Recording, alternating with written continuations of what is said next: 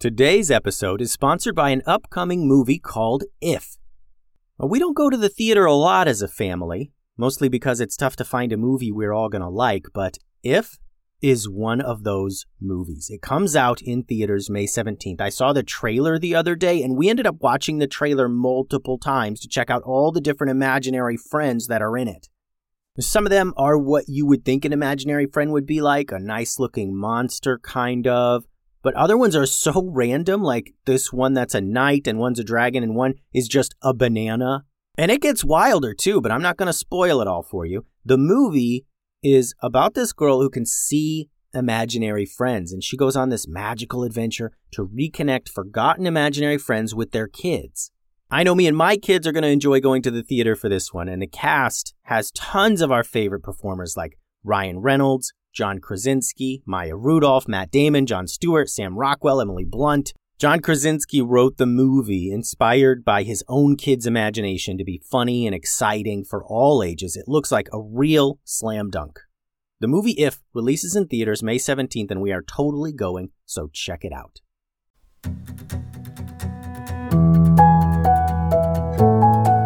Hello, and welcome to another episode of the Kids Stories Podcast.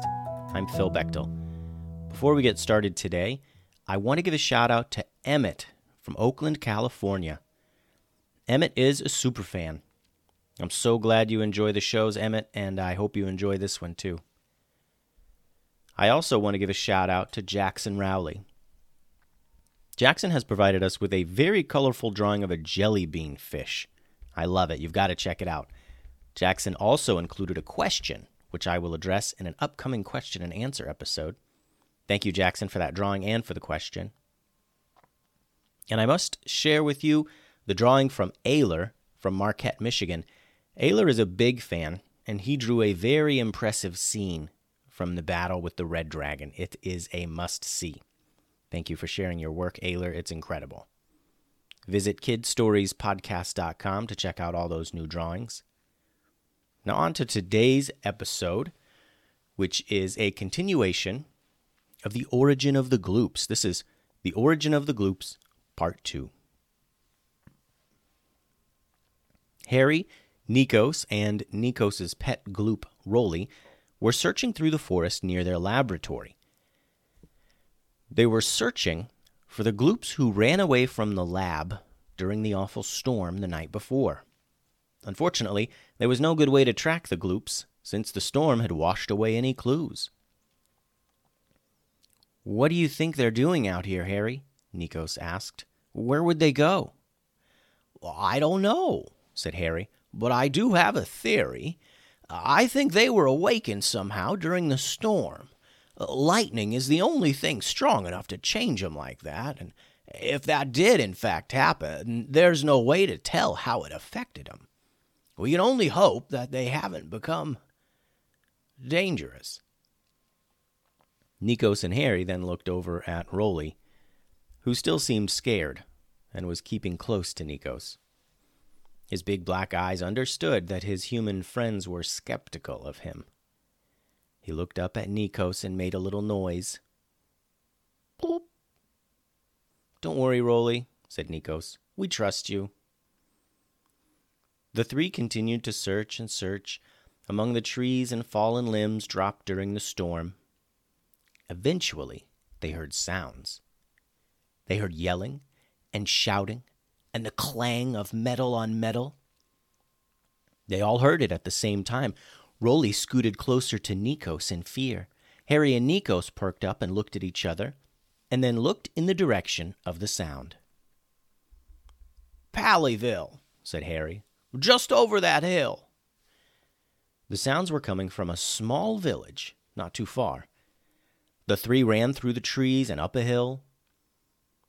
Way down at the bottom on the other side of the hill was the town of Pallyville. From up on the hill, they could see the entire town was beset from all sides by Gloop soldiers. Some of them had picked up weapons and were attacking the villagers. Some were trying to rip apart the buildings. Harry and Nikos were now very aware that they were unprepared. They left the laboratory in such a hurry that they did not bring any weapons or potions to use.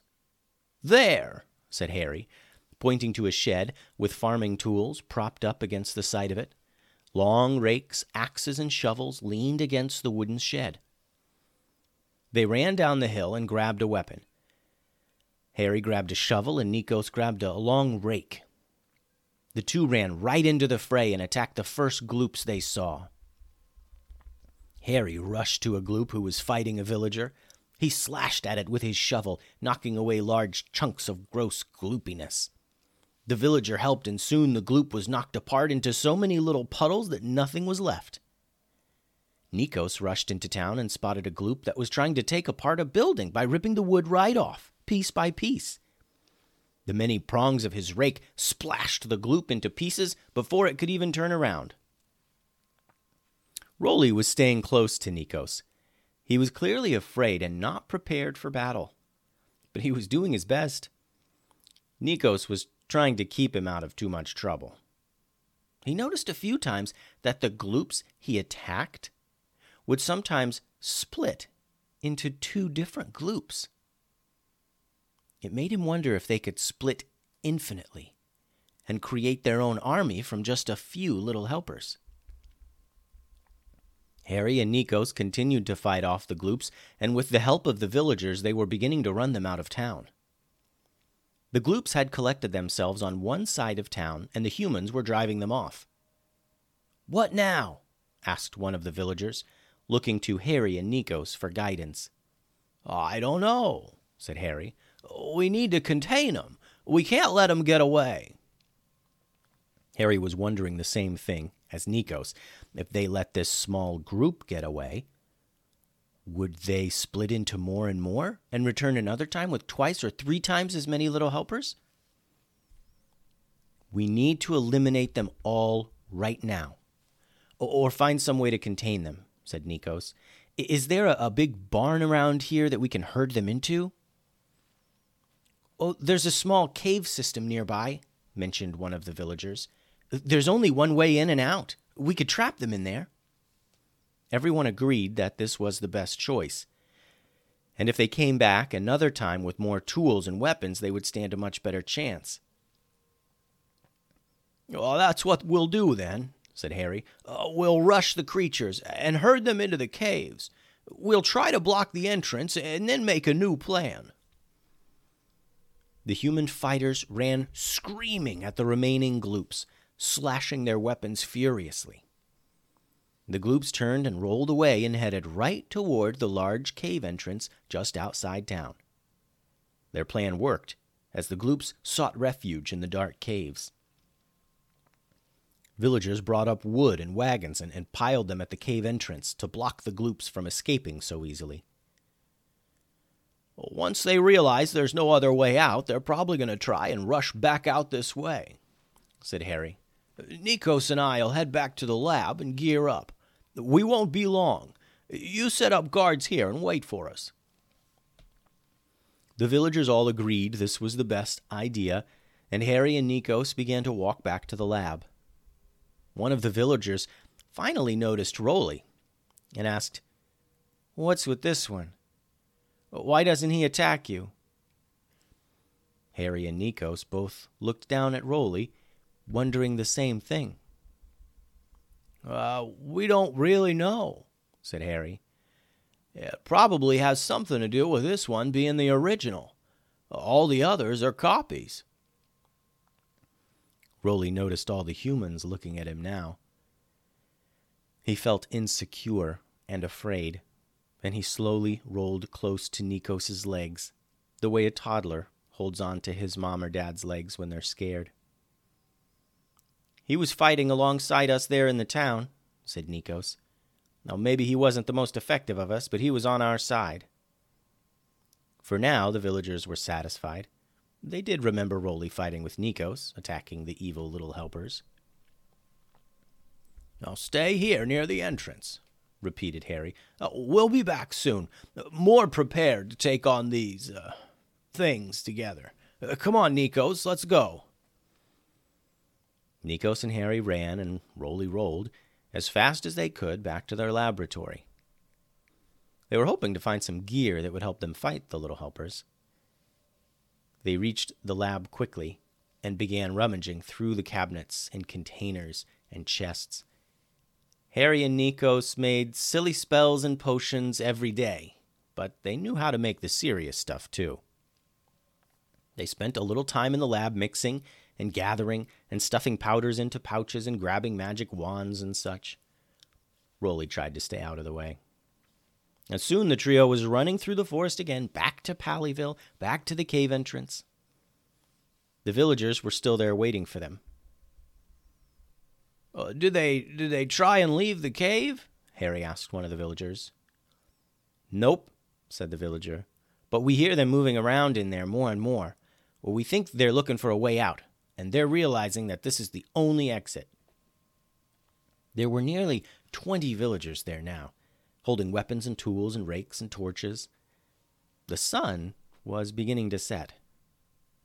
It was getting darker, and certainly it was quite dark in the caves. Are we ready to go in there? Harry asked everyone loudly. Uh, is everyone ready to end this? The villagers nodded their heads and gathered themselves. We have to get them all, Nikos reminded everyone. If even one survives, it can make more. Even this one? asked one of the villagers, pointing down at Roly. It was clear that the villagers were going to have a hard time trusting this one little helper. This one, said Nikos, is mine. And if you'd like to try and get him, you're welcome to try. Harry realized he needed to calm things down. It's going to take all of us to get rid of these things, he said. Now, we'll deal with Rolly once all this is over. The villagers were satisfied by this, and everyone slowly crept into the cave, ready for the fight of their lives. The end. Thanks for listening, everyone.